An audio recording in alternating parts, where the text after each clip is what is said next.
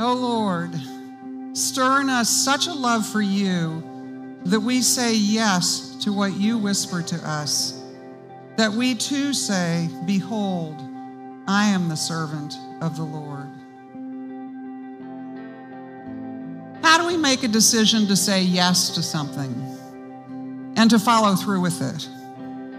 How do we get to yes and follow through with what He's inviting us to?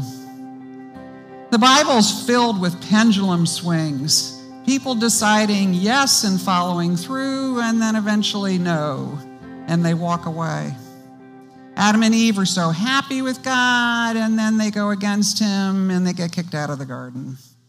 Noah and his family say yes to God, but the people that they're living with, the whole world says no, and the flood comes. The prophets and priests say yes and are faithful until they say no and are unfaithful.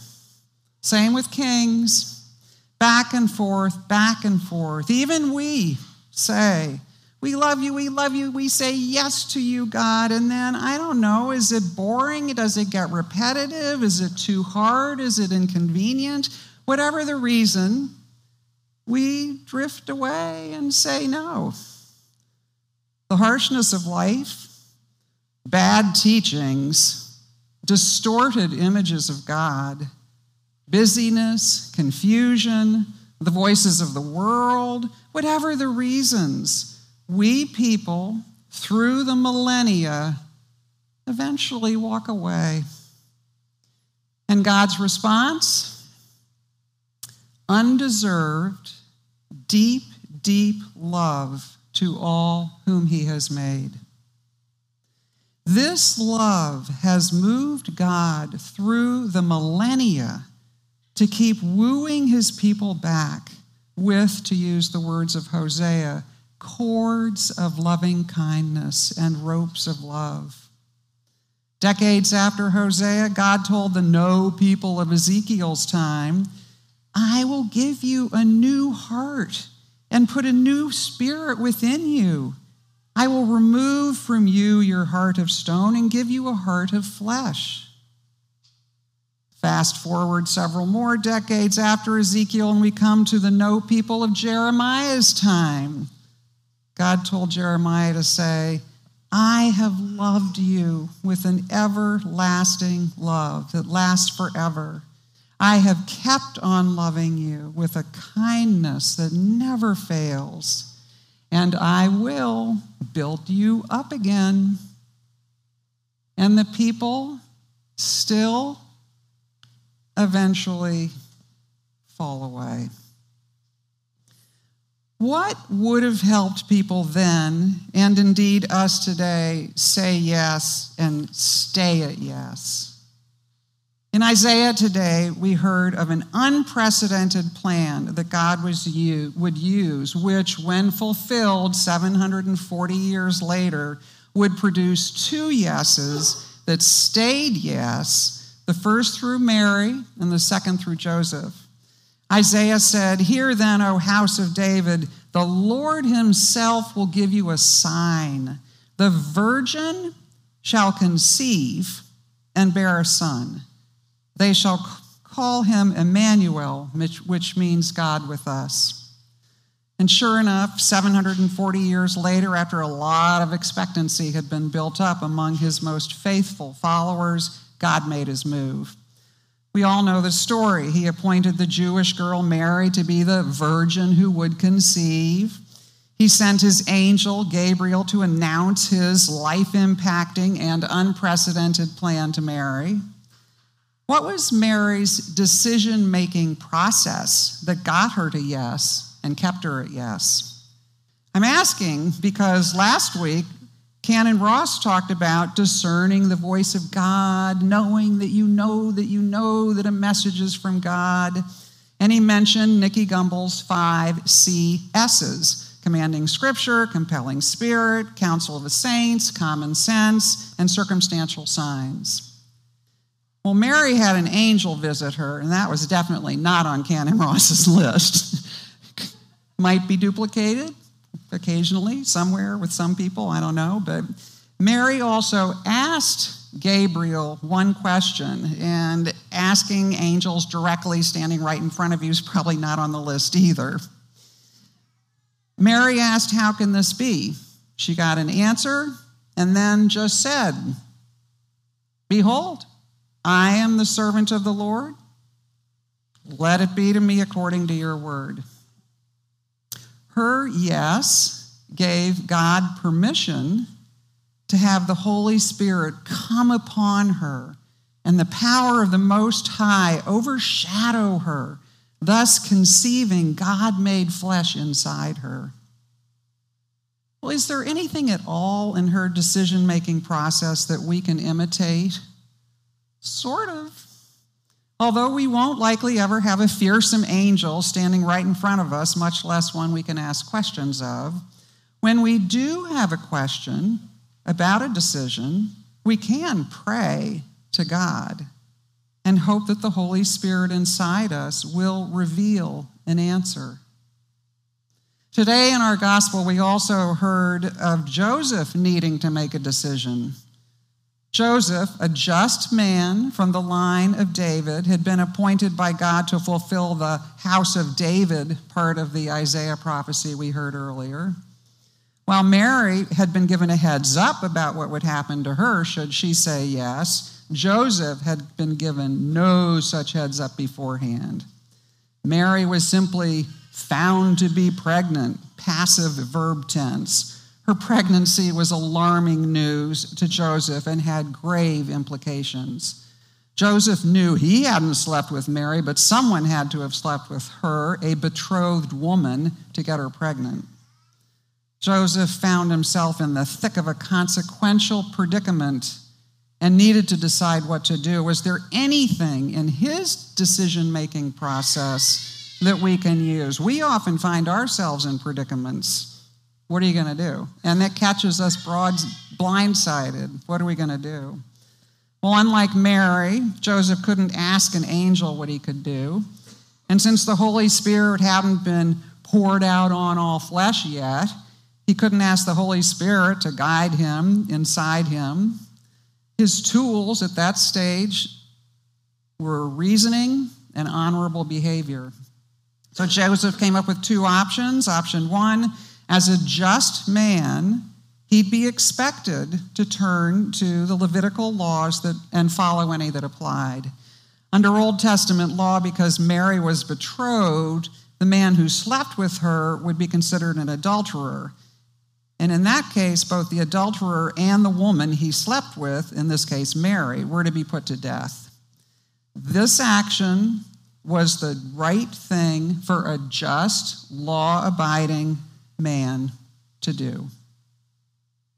But he was also a compassionate man. So, option two divorce Mary quietly, which is what he was thinking of when he went to sleep. And then God gave him a dream. The angel in his dream gave him option three. Don't we often we think it's we're so binary, we do this or this, and then there's this other thing that we maybe thought of right off the bat and rejected it because it's impossible. I can't do that. Well, the angel brought that impossible thing and said, This is option three take Mary as your wife. Joseph got to yes and to follow through because the angel in the dream seemed to know him. He said his name, affirmed his heritage, Joseph, son of David, assured him that you don't have to be afraid, and reminded him of the prerogative power of the Holy Spirit of God.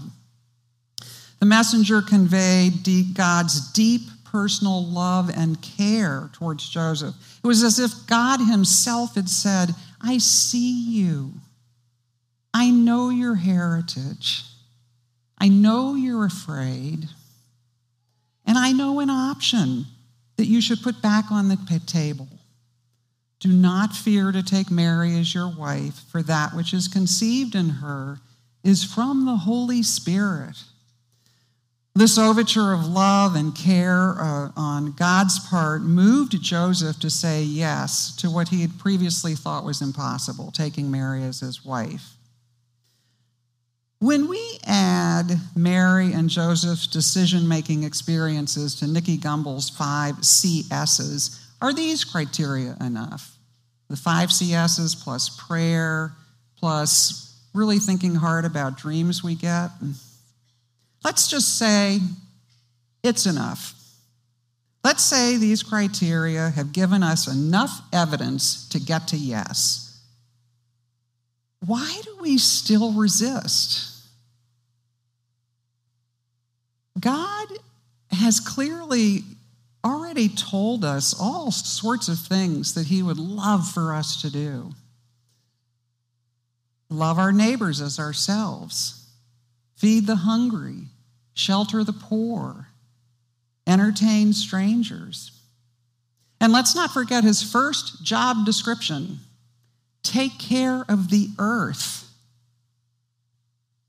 We've been given a lot of com- commandments and things he really wants us to do on how to bring transforming light and redemption into the world. So, what's stopping us? What's complicating it?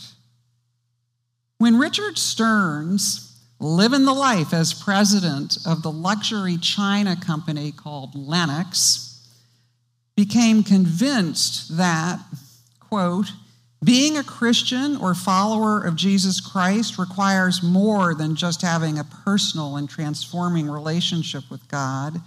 It also entails a public and transforming relationship with the world. When he realized this, he quit Lenox and became president of World Vision.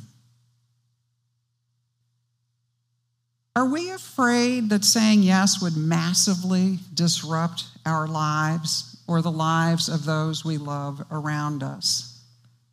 I am.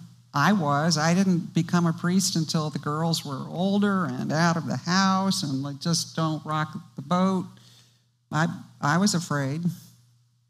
Dennis's resistance uh, was because he thought the disruption would be bad. It just was his resistance to accepting Jesus, really accepting him as his Lord and Savior. Dennis had gone to an Episcopal preschool, grade school, boarding school, knew all the Bible, knew the drill, but mm, he didn't want to really accept Jesus in a transformative way. And then want to know why? Because he said, if I accept Jesus fully into my heart, he's going to send me to Africa or something, and I don't want to do that. I would hate that. The fear of being put in an uncomfortable place was trapping him at no. And if we're trapped at no, how have we been doing in putting ourselves in a position, intentionally putting ourselves in a position of being bathed in God's perfect love, which casts out fear. If perfect love casts out fear and we're like, I don't know, I'm afraid it's going to do this or that, come to God. Bathe in the love. It'll, he'll cast out the fear. Are we too weary and heavy burdened to say yes? Well, how have we been doing in bringing our weariness to Jesus so that he can give us rest? Another block is distractions. The Ignatian monk, David Lonsdale, in his book Listening to the Music of the Spirit, The Art of Discernment, observed that being attracted to what is less good than God keeps us away from saying yes to God. Being attracted to what is less good than God. He's not labeling things as bad, it's just less good than God. What percent of our time are we attracted to things that are less good than God? Do we want to be mindful of that ratio? And how have we been doing in confessing those attractions to God? So that we can literally be forgiven and transformed. Resistance also might come from grief or a sense of unworthiness. He can't use me. It come, come from hurt or anger. I don't want to serve God. Look at what he allowed to have happen and How have we been doing in bringing the hornet's nest of our feelings and our grief to Him? To bring our traumatized selves into the loving arms of the Lord. I'm in a small group which has been meeting for over 25 years. Every other week, we answer three questions at dinner before we get into our book discussion to gauge how we're doing in our closeness to God. The first question is What was your closest moment to God in the last two weeks? We go around the table and reflect on, oh, I guess I didn't have one. That's helpful. Or we hear stories of, like, oh my gosh, this happened and I felt so close to God, and that's helpful. We, we hear each other. It's an accountability thing. The second question is, when did you grieve the Holy Spirit? Answers are things like, I really felt like I was supposed to call someone and I didn't. And then I found out that she was really in distress because she'd had a car crash and I feel terrible. We hear stories every other week from all four of us of how we said no dinner. And the third question is when did you say yes to the Holy Spirit? And what happened? And then we get to hear every other week beautiful stories of what saying yes did and how great it felt. And still, two weeks later, we come back and we have the no again. There always seems to be the no intermingled. But going through these questions every other week pauses us to be mindful of God's goodness, the God whom we say we love and do love. And they remind us of how good it feels to say yes to Him. When Mary said yes, the fully divine, fully human Jesus started growing within her. And Mary couldn't help but burst into song of, of, praise and prophecy to her cousin Elizabeth. Her unique, unprecedented experience of love itself, living and growing inside her, changed her. The bodily intimacy of such love inside her produced an outward, unshakable love and trust in God from that day forward. Now, I know we don't have a literal baby, love incarnate, literally, physically inside us, but we do have the Holy Spirit inside us. Is it trapped in a little, like a bottle with a genie in it? Can we take the cork off and let the, the Holy Spirit come out? Are we constraining the Spirit? When Joseph said yes, his assignment to step up and be God's stepfather, he accompanied Mary on this extraordinary journey. When we say yes to God, we'll have challenges for sure, but oh, what joy awaits us. When we say yes to God, what will happen? Bad, he'll send me to Africa and I'll hate that. We're good because it's God who loves us. Let's pray. In the words of St. Teresa of Avila, Christ has no body now on earth but yours, no hands but yours, no feet but yours. Yours are the eyes through which to look out. Christ's compassion to the world. Yours are the feet with which he is to go about doing good. Yours are the hands with which he is to bless. O Lord, may it be so in our bodies and lives that you would move through us to love and bless and help and redeem out of darkness, out of the slimy pit, out of whatever place you deploy us, people that they too would sing like Mary, that we too would sing like Mary and say, Behold, I am a servant of the Lord. Amen.